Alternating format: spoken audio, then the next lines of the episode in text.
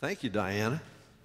Thank all of you for being here today. It's a great uh, joy and privilege to have this opportunity to get into the book of Romans with you. Um, if you've been with me before on any of the studies, John or Isaiah, you know that we um, will typically go a little slowly at the beginning because we're gonna we're gonna go deep, laying a foundation, and then we'll we'll build up upon that. So you might you might be excused for thinking in the first couple of uh, uh, two three weeks going uh, at this pace, Jesus is coming back, and we'll only get to chapter four or so. And uh, so what's going on? So I just mentioned that at the outset, so you don't uh, get overly alarmed by that by that fact.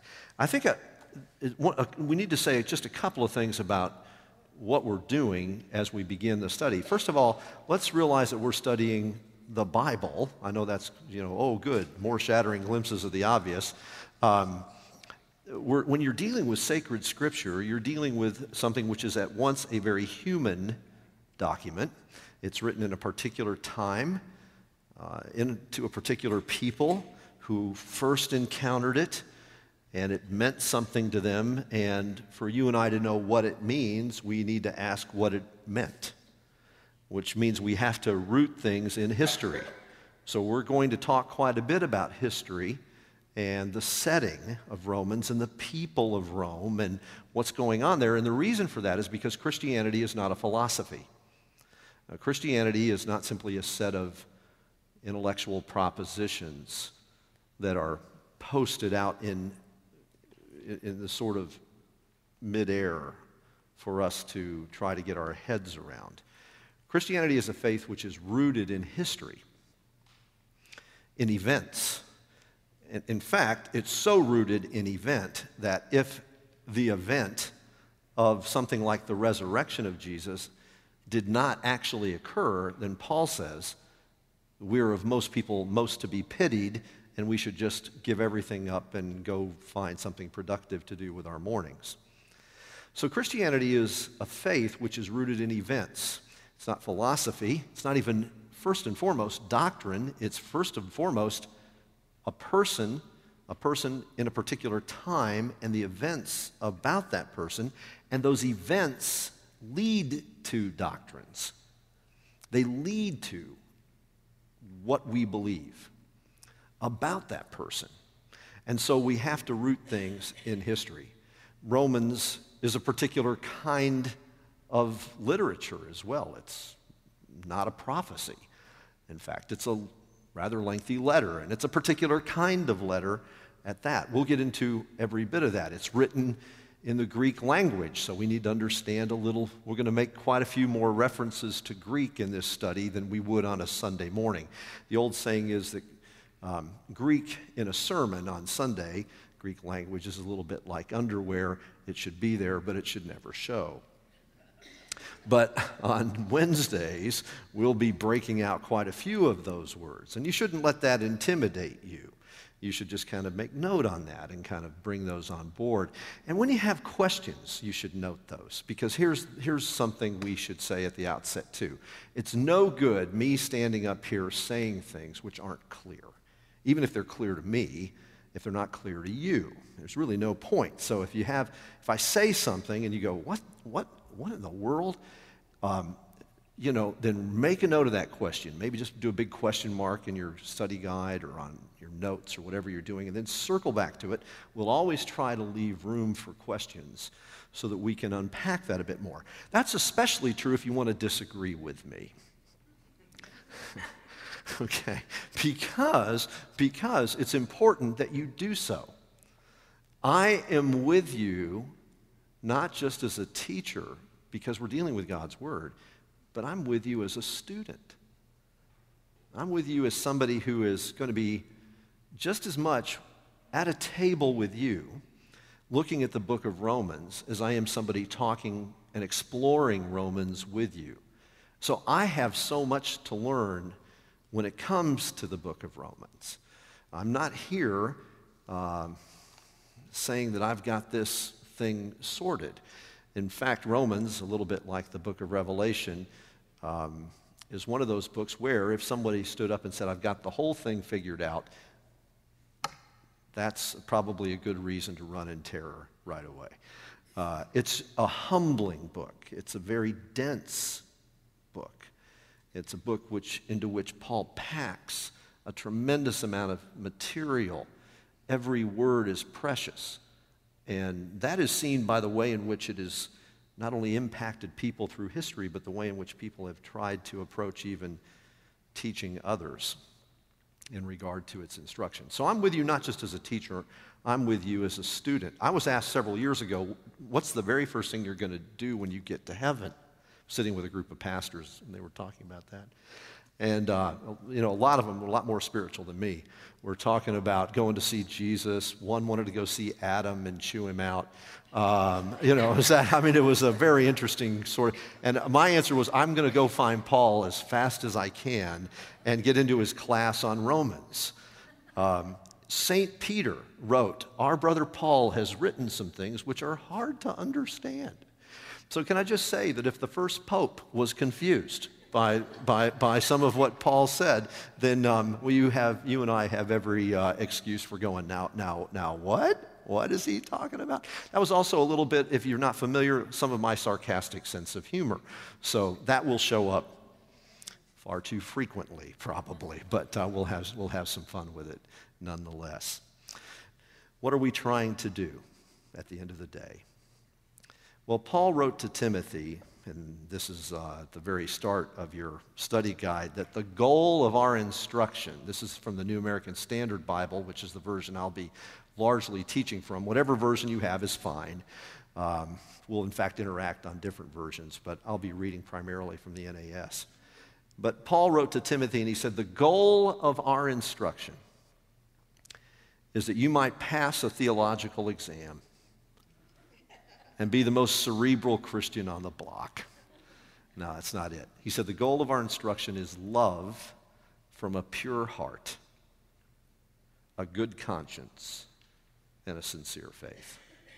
Love from a pure heart, a good conscience, a sincere faith.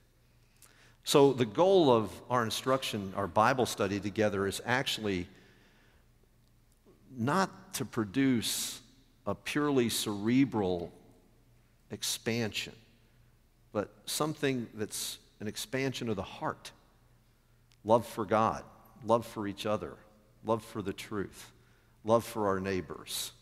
That our consciences are shaped by the gospel, which is at the heart of what Paul's talking about in his letter to the Romans, so that our conscience, in Luther's words, is captive to the word of God, and our conscience, we know, is cleansed by the blood of Jesus. And our faith is unfeigned. Our faith is sincere. Our faith is deepened. Our trust, our rest in Jesus Christ is deepened. So this means that as we come to the study of Romans, we're going to have to take our time. We're going to take our time. Uh, this is a, this is projected to be a two-year course. Okay, so we're going to get through chapter three by, God willing, right, by Christmas, okay, by the Christmas break. And then we'll take up four through eight in the second term. And then, and then if you're still brave and courageous and next year return, then it's nine to sixteen, okay? So that's the projected plan. Now, I say that it's a projected plan because along the way, we'll probably, as you know, if you've been with me before, hit a couple of places where we just slow it down. There are some spots where it feels like you're swimming through peanut butter when you're, when you're, you're dealing with Romans. So it's important to go slowly and to let that passage sink in. Of course, of course, you can overdo it. Um, We don't want to go so slowly that by the time you get to chapter eleven, you've forgotten what's in chapter two. So we'll try to keep everything repeatedly in front of us. So what are we trying to do? Well, I put in your study guide, not to exhaust the text or ourselves. What do I mean by that? Well, we're going to teach Romans, but Romans is itself inexhaustible. Uh, I have several linear feet of shelf space full of books on Romans. And there's a lot of ink that's been spilled on this remarkable epistle from Paul. And you can spend the rest of your life studying it. And so we could go deep, really deep, really fast. And so there, just like I'm saying, we're going to go deep in some places. There might be some other spots where you go, oh, you went too fast. I want to dwell there. We're not going to be able to exhaust everything, but we want to be diligent, and we don't want to exhaust ourselves. But we want to open up the inspired text and be instructed and inspired by its truth. And look at this then, gain the tools needed to pursue its depths. One of the hopes that I have is that by the time we, we wrap up this study together, that we've put some tools in your hands so that when you go study Romans again in the future or any other books of the Bible, you picked up some tools so that you know how to study Scripture more effectively and you know how to teach other people more effectively. That should kind of happen over the course of time as well. And in so doing, love and cherish Jesus Christ more deeply and truly, engage his mission more radically, and rest in the gospel more completely. That's what we're trying to really do. So rooted in history, understanding what Romans meant, so we know what it means, we should have something happen in us as we study together that leads us to a place where we rest in the gospel of Jesus, we cherish and love the Lord Jesus, and we become much more radical in our devotion to the mission that Jesus has called his people to, because Romans was written by a man on a mission. Theology in the New Testament was not an academic exercise. It wasn't done by people sitting in a library in a kind of static situation. The work that they were doing was done on the move. Letters were written from places like prisons. They were constantly on the move. So this is theology which is engaged with people. So, what people? What were they like? Perhaps a good place to uh, uh, begin with understanding is the uh, epistle to the Romans is to grasp the world situation in which Paul is writing to these people, in which Jesus moved and did his ministry.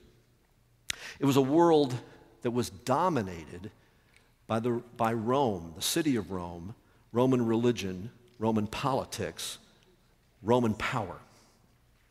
In Mark's gospel in chapter five, there's a fascinating account of Jesus' disciples, Jesus and his disciples coming across the lake. And they come to the other side, and immediately it says, they met a man who was demonized. This man could not be bound by chains. He broke them. He stripped himself naked. He clawed at his own body. He lived in the tombs. And everyone was afraid of him. And when he saw Jesus walking towards him, he ran towards Jesus, screaming. And Jesus addressed the demonic entity that held that man in its terrible sway. What is your name? And do you remember what the demon said as it spoke from the man? My name is Legion. For we are many. Legion is a Roman military term. There's a certain sense in which this man is a picture of the whole world. The whole world, the known world, was possessed by Roman legions. Israel saw itself in slavery to Rome. Israel saw itself as in chains and in darkness. Israel saw itself as naked and ashamed, not possessing the glory that they were supposed to have. And there were elements within the Israel, Israelite society, like the Zealots. That was a political, terrorist group of people that sought to overthrow Roman rule and kill the Romans, carry out acts of violence against them. The kind of People's Liberation Front of Jerusalem, who hoped for a Messiah who would come in and destroy Roman power, a military commander. But the Messiah that God sends is a different kind of Messiah. He does cast out legion.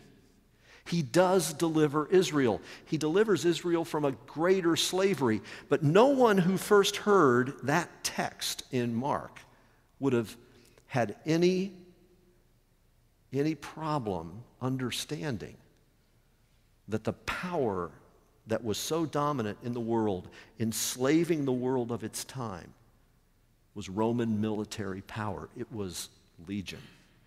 And the truth is that Christianity, the Christian faith, and the message that Paul preached, the message that he wrote to the Christians in Rome, the capital of the empire, eventually liberated and converted the entire Roman world.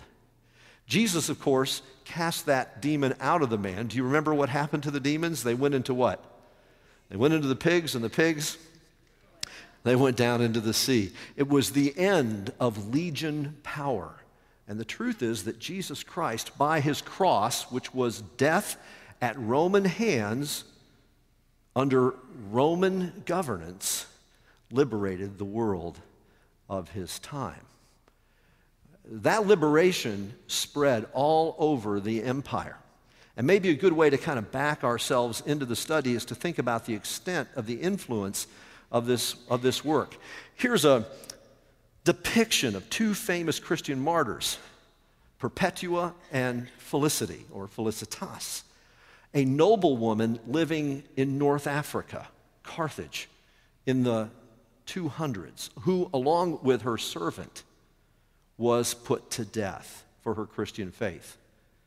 In the two hundreds, in the two hundreds, Christians were routinely persecuted and put to death under Roman legion power. They were chained. They were stripped naked.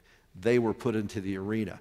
And so here in North Africa, there's Roman power that exists, and some of the very first martyrs, this noble woman and her servant, who was so committed to her and to Christ that she could not be separated from her, were willing to lay down their lives. Not that much longer after that, in the early part of the three hundreds, in the fourth century, a Roman emperor named Constantine would undergo a conversion to Christianity. Now, some people are under the misconception that Constantine made Christianity the religion of the Roman Empire. That's not what happened. That happened later under Theodosius. But what Constantine did was he made the Christian faith licit. He made it legal. He ended all the persecution of Christians in three thirteen in the Edict of Milan. He moved the capital of the Roman Empire from Rome further to the east in uh, a place called Byzantium, and he renamed and rebuilt that area, uh, humbly calling it after himself, Constantinople. Constantinople. And Constantinople became the new center of power for the Roman Empire. Yet Rome itself, the ancient Western capital of the empire, retained a kind of romantic attraction, deeply powerful symbol for all the people who were citizens of that empire. Finally, in the four hundreds, Rome itself fell. Even though Constantinople did not fall for another thousand years, Rome fell. Rome fell. And when it did, when it did, some of the people blamed Christianity because Christianity had supplanted the other gods. You see, one of the things about the Roman gods is that the Roman gods held up the Roman state. Well, when Constantine was converted, when he was converted and he built Constantinople, uh, he built an underground water cistern area so that if the city ever had a siege laid to it, they would always have fresh water supplies. If you've ever been to that city, it's now called Istanbul in Turkey, and you go, you can go underground, and you can go down into the cisterns, and there you'll see in those cisterns these giant columns. I'll show you a picture next week. giant columns. And at the base of the columns are the heads of all the old Roman gods that Constantine tore down. And he turned their heads upside down and put them underwater, and he put the columns on top of it to say, these gods are no longer the gods that we serve. So the Christian faith went from being this persecuted minority to being a substantial community of people that toppled the gods. And when Rome fell, some people said, well, that's Christianity's fault. And Augustine, who was writing not that far from where Perpetua and Felicitas were martyred, not that much longer after their death, wrote a book called The City of God, As Rome Fell, to say, no, the city of man is one thing, the city of God is another. We're part of the city of God, and the cities of men will fall, as do all of its empires. You can see from this map, one seventeen A D, how vast the Roman Empire was. This is about fifty years after the death of Paul, and you can see it involves not only the ancient Near East, but stretches over across the north side of the Arabian Peninsula, up across Europe and North Africa, and as far north as Hadrian's Wall, the border between, the ancient border between England and Scotland. This vast empire was ruled from Rome, and it is there as well that early Christians established communities of faith. How did that happen? How is it that some people came to be in Rome who were believers in Jesus? Well, for that, we got to go back to Jesus being crucified.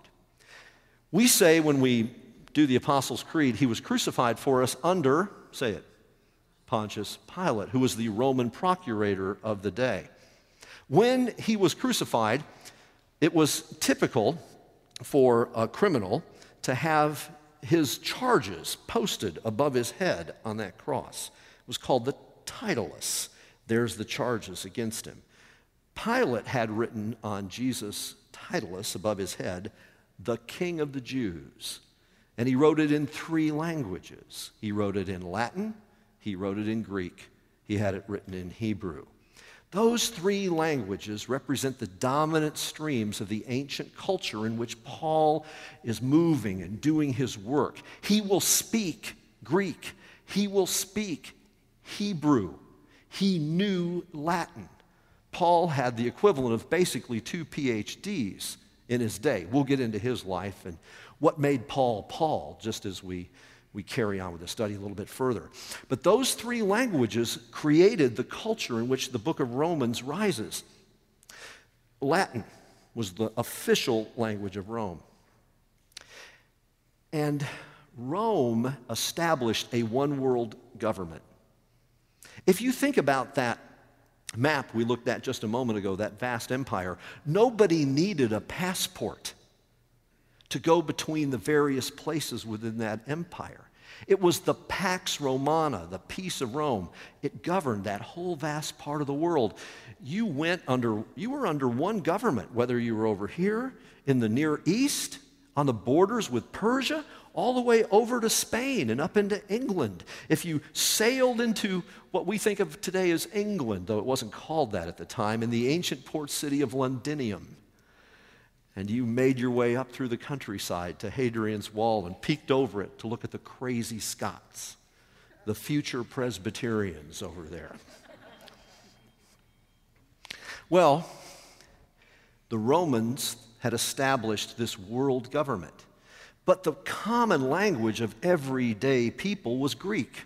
Latin was official language, a scholarly language, but Greek is what everybody spoke because the Romans basically took over the territory and the culture of the Greeks, their architecture, their gods, and so on. They basically made Roman, and they kept the Greek language. It was the lingua franca of the day.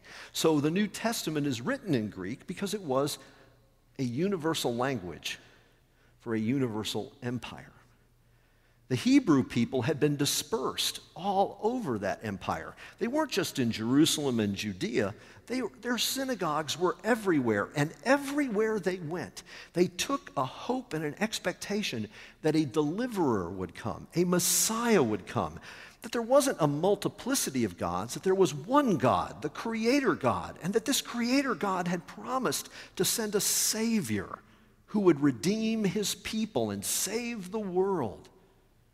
The Roman world was full of that kind of expectation in four B C when Augustus was the emperor.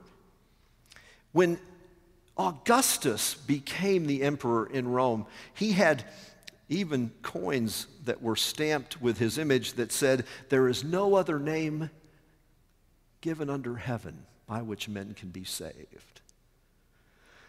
He believed he was the one who was to save the world.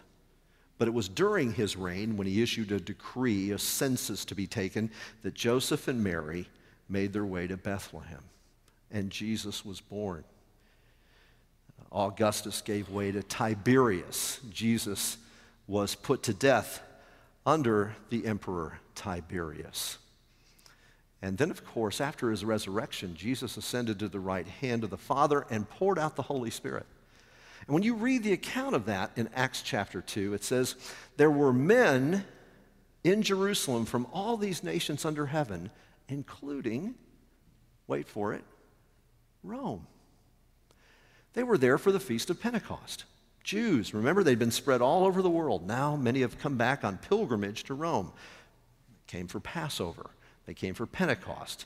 They celebrated the Feast of Tabernacles, those, those three great feasts. So probably, think about it, if you were a Jew living in a far-off place like Tarsus, where Paul was from, or Rome, and you had the opportunity to make pilgrimage to Jerusalem, to go up to Jerusalem, to go up to Zion. It might be the one time in life you had the chance to do that. So you went, you went for Passover, and you stayed for Pentecost, and you were from Rome. You were one of the Jews who were from Rome, and then you heard Peter preach to you on the day of Pentecost, and you were one of those three thousand people who were who heard Peter preach, and you were cut to the heart, and you repented, and you got baptized, and you became part of that believing community.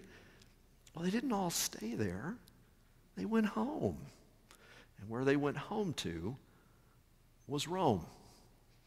And these new believers in Jesus multiplied in the city of Rome. But as you read through the New Testament, you'll discover that the early Christians, all Jews, in the early part of the Christian movement, the early part of the Jesus movement, they're all Jews, had great conflict among themselves. So the Jewish people who believed Jesus was the Messiah got into heavy disputes with the Jewish people who rejected the notion of a crucified Messiah. How could anybody be the Messiah who'd been hung on a cross? After all, cursed is everyone who hangs on a tree. That's what the law says. And so how could he possibly be the Messiah? Riots broke out in Rome between these people. And the Roman historian Suetonius notes that the riots over, this is what Suetonius wrote, a certain figure named Christus. During the reign of the emperor Claudius, made him banish the Jews from Rome. Claudius wasn't making any distinction between Jews who believed in a Messiah called Jesus and those who don't. All that he knew is that there were riots in Rome among the Jews, a lot of unhappiness over somebody named Christus. And it's so bad, we just got to get him out of here. So the Jews were banished from Rome.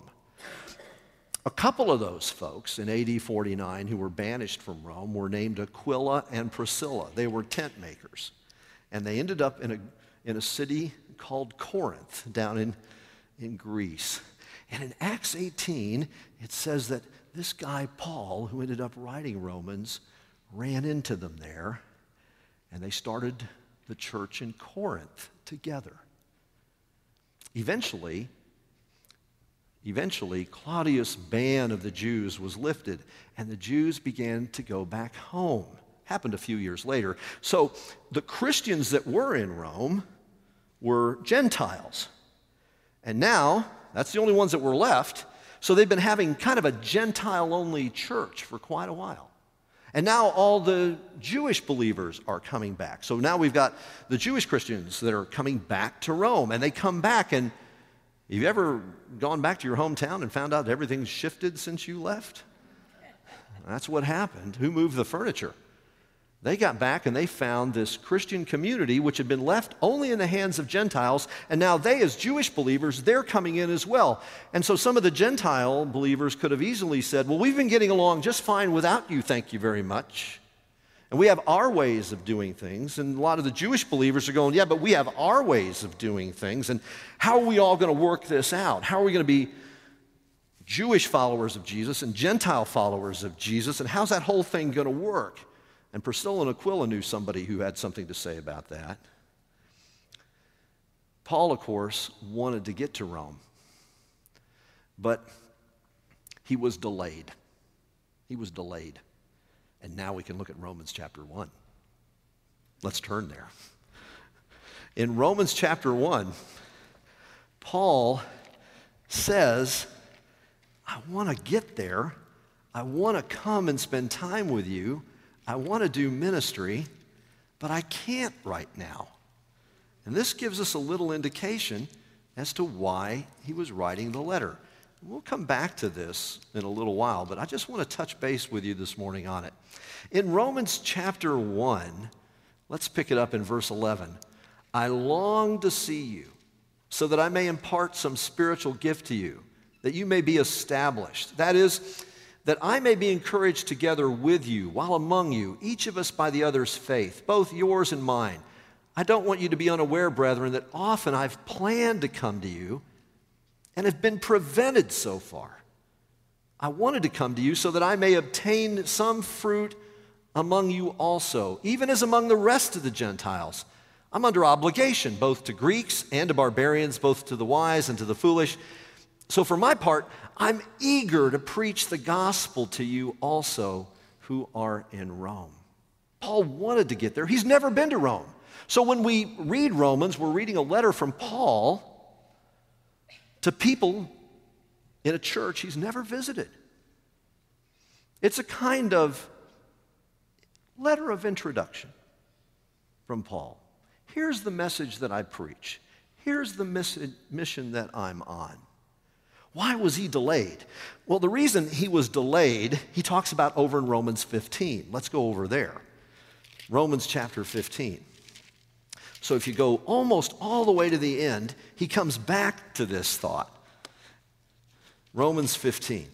For this reason, verse twenty-two, it's as though from Romans one eleven to the end of fifteen, it's a giant parenthesis. And thank God for the parenthesis, right? So verse twenty-two, for this reason I have often been prevented from coming to you.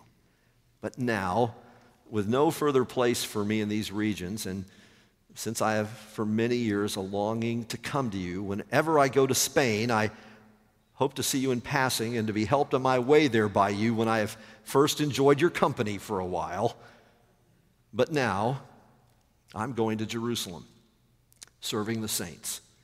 For Macedonia and Achaia have been pleased to make a contribution for the poor among the saints in Jerusalem. Yeah, yes, they were pleased to do so. They are indebted to them. If the Gentiles have shared in their spiritual things, they are indebted to minister to them in their material things. And therefore, when I've finished this, and I've put my seal on this fruit of theirs, I will go on by way of you to Spain. And I know that when I come to you, I'll come full of the blessing of Christ. So Paul says, I'm, I'm going to get to you, but first I got to go to Jerusalem. Now we'll get into where he's at. Where he's at is in Corinth, and we'll get into why he's in Corinth and when he's writing. But he says, I got to get to Jerusalem because I've got this offering that I have to get to Jerusalem for the relief of the poor there that's being sent by the Gentiles. Gentile people are sending Gentile money to Jerusalem to relieve the poor. Now, do you know anything about how Gentile money was viewed in Jerusalem? You couldn't use that money in the temple. You had to exchange it. That led to a very interesting incident in Jesus' ministry with changing the money into temple currency. Gentile money wasn't welcome in Jerusalem, but the Gentiles are sending money Paul's bringing that offering. But when he gets to Jerusalem, something happens there. Paul says, I want to get to you guys in Rome, and when I get there, I'm going to stop there, because where, where does he say he's actually wanting to get to? Spain. Now, remember, Spain, remember seeing that on the map, the Roman Empire map? Spain's the furthest away you can get. It was the end of the known world. In other words, Paul says, I'm, I've preached everywhere I can preach here. Now where have I got to go? I got to go to the ends of the earth. I got to get clear over there, Spain. The, the, the, the flag of the kings of Spain, until Christopher Columbus, had a Latin phrase on it, ne plus ultra. Nothing beyond this. This is it. After Columbus got back, they changed the phrase to, to, to plus ultra. There is more beyond. That literally happened. So Paul, Paul is saying, I got to get to the ends of the earth, and I'm going to stop in Rome on my way to Spain. I'm going to stop with you guys. But first I got to go to Jerusalem. When he got to Jerusalem, you'll read about it. We'll read about it in the book of Acts. He got there, and a riot broke out over Paul. And when the riot broke out, the people were going to kill him, but a Roman soldier rescued him. And they carried him, these Roman soldiers. The Romans were the defenders of Christianity. And then Paul stood up and he spoke to the congregation that was there that day, the mob, if is the better term, and he spoke in Hebrew to them. And it says when they... When, they spoke, when he spoke in Hebrew, they got very quiet and they listened. To the Roman centurion, he spoke in Greek, and he told him he was a Roman citizen. And so Paul was protected by the Romans. He was protected from his persecutors, but charges were brought against him, charges of insurrection. And so Paul said, I'm not guilty, and he appealed to the highest court, and the highest court was Caesar. I appeal to Caesar. And when a Roman citizen, Paul was a Roman citizen as well as a Jewish Pharisee, when a Roman citizen appealed to Caesar, that Roman citizen had the right to go before the Caesar and appeal his case. Of course, the Caesar at the time was a man named Nero. Paul got himself an all-expenses-paid trip to Rome. Now, it wasn't exactly business class seating. When you read about that journey, it was harrowing. And he eventually gets to Rome, and he's there under house arrest under Nero, who would become the first great persecutor of the believers. Who are the important emperors to know during this kind of introductory phase of things? Well, here's the ones you need to know. You need to know Augustus. That's emperor during the birth of Jesus. Tiberius was the emperor when Jesus was crucified. Claudius was emperor when the Jews were expelled from Rome temporarily. Nero, the first Roman persecutor, and Titus was the person who later was emperor. He was the general who in seventy A D conquered Jerusalem. And that gets us to Paul writing Jerusalem, writing to the Romans in the mid fifties. He writes to them. And it's our task to study it, to try to discover what he wanted to communicate to these people about the gospel. And that leads us to what I have put in your outline as the folly of this project. Why? Why call it folly? Why? Because I, I just got to tell you, standing and teaching our way through Romans is one of the most challenging things we can do. Saint Augustine, who wrote City of God,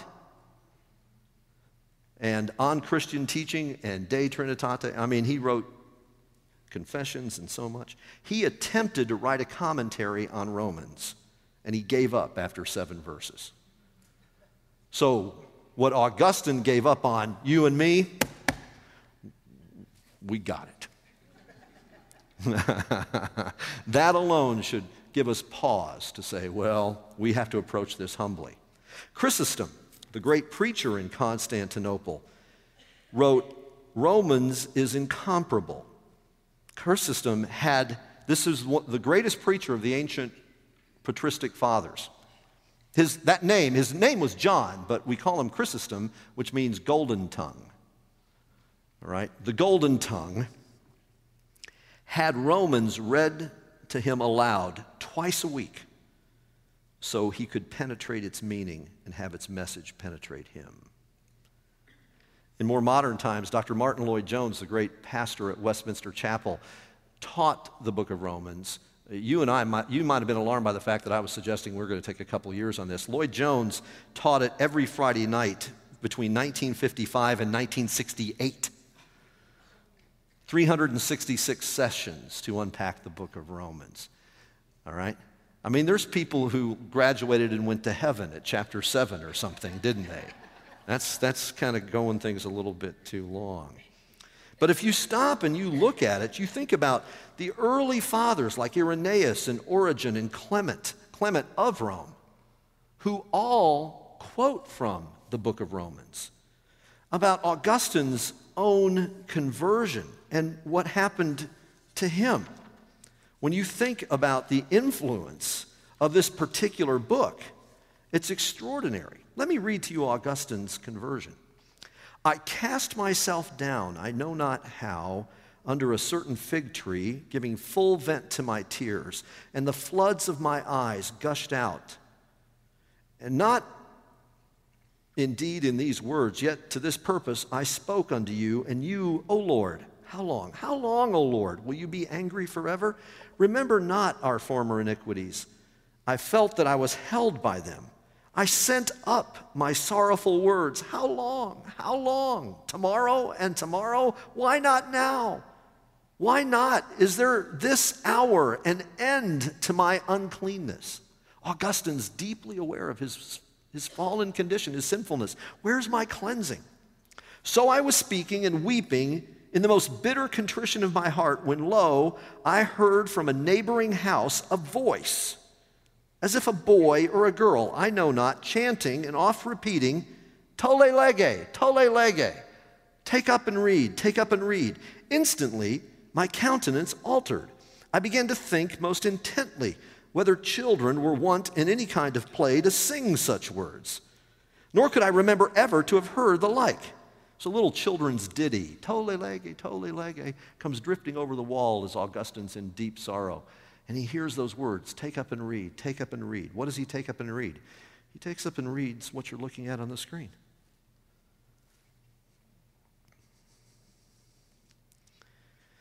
So checking the torrent of my tears, I arose, interpreting it to be none other than the command from God to open the book and read the first chapter I should find. I returned to the place where Alpius was sitting, for there I had laid the volume of the apostle, where I rose thence. I seized, I opened, and in silence I read that section on which my eyes first fell. Not in rioting and drunkenness, not in clambering and wantonness, not in strife and envying, but put on the Lord Jesus Christ and make no provision for the flesh in regard to concupiscence, Romans thirteen. No further did I read, nor needed I. For instantly, at the end of that sentence, by a light, as it were, of serenity, infused into my heart, and all the darkness of doubt vanished away. Just pick up Romans. He did. And the greatest theologian in the ancient church was born again. Or listen to Luther. I greatly longed to understand Paul's epistle to the Romans, and nothing stood in the way but that one expression, the justice of God, the righteousness of God, the justice of God. Because I took it to mean that justice is whereby God is just and deals justly in punishing the unjust. My situation was that, although an impeccable monk, I stood before God as a sinner, troubled in conscience. I had no confidence that my merit would assuage him. Therefore, I did not love a just and angry God. I hated him. Yet I clung to dear Paul, and I had a great yearning to know what he meant. Night and day I pondered and I, till I saw the connection between the justice of God and the statement, the just shall live by faith. And then I grasped that the justice of God is that righteousness by which through grace and sheer mercy God justifies us through faith. Thereupon I felt myself to be reborn, to have gone through open doors into paradise. The whole scripture took on new meaning.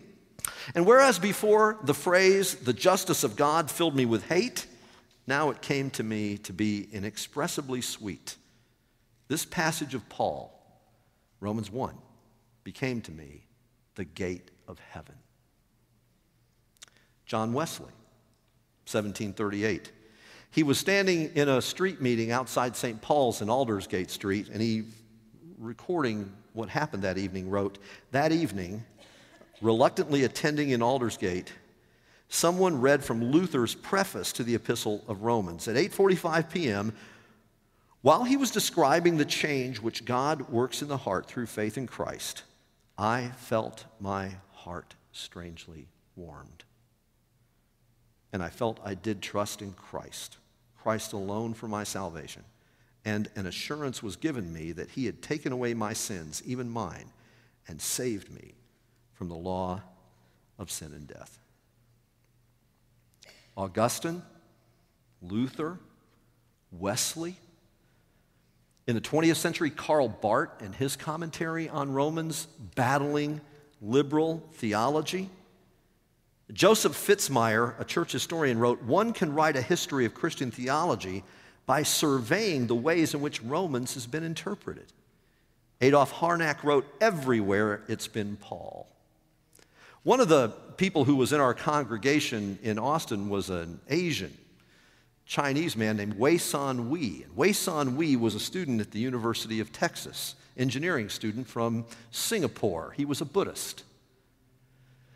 And he saw a girl in his class, another Chinese girl. Her name was Donna, and he liked what he saw. And so he wanted to ask Donna out, but she rebuffed him and said, "No, I'm a Christian. I cannot go out with you. You're not a Christian." And he said, "Well, I don't know anything about your religion." And she said to him, "Go read the book of Romans and get back to me." The day before, Mormon missionaries had been at his door and left a Bible. God moves in mysterious ways, his wonders to perform. And he picked that Bible up, and he read, starting in Romans chapter one, and he got no further than verse eighteen about idolatry. And all of his idols passed before his eyes. And Wei San told me he fell on his face. He knew he was an idolater, and he knew that Christ would save him. And he was instantly converted. And then he went on to Covenant Seminary, and he and Donna got married, and six or seven or eight, or when I last counted, children later, they're serving Jesus fruitfully and faithfully. The book of Romans has changed history.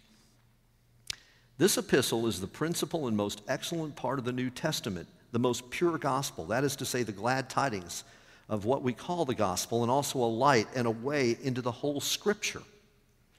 The sum, the whole cause of the writings of this epistle is to prove that a man is justified by faith alone, which proposition, whoso denieth, to him is not only this epistle and all that Paul writeth, but also the whole Scripture, so locked up that he will never understand it to his soul's health.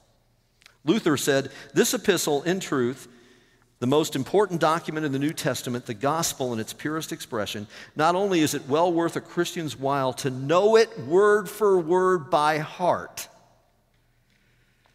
but also to meditate on it day by day. It is the soul's daily bread and can never be read too often or studied too much. The more you probe into it, the more precious it becomes and the better its flavor." Martin Luther. Calvin wrote, "When any man gains a knowledge of this epistle, Romans, he has an entrance opened to him of the most hidden treasures in all of Scripture." And it's to those treasures we will turn next week in opening up Romans chapter one. Let's pray. Lord, we thank you that you sent your Son into a time-space world to liberate those who'd been bound by legion, and you've gone on liberating them. Not only did you turn Saul, the Pharisee, into Paul, the apostle, but you have, via what he wrote, changed countless hearts since that time.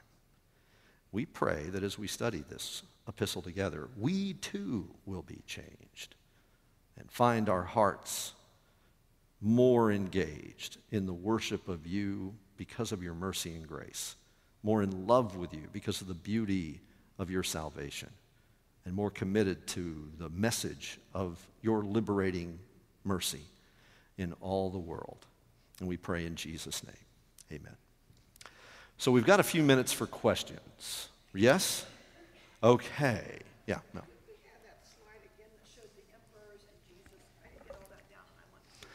Yeah, that one? There you go. That is that one. Those aren't all the emperors, but those are specific ones. There are other emperors in, in between. But, I mean, like Caligula shows up in the list and others. But these are the primary ones dealing with first century believers, okay? Yeah. You don't need to go back so she can write that down, but the one you just had up, what is that?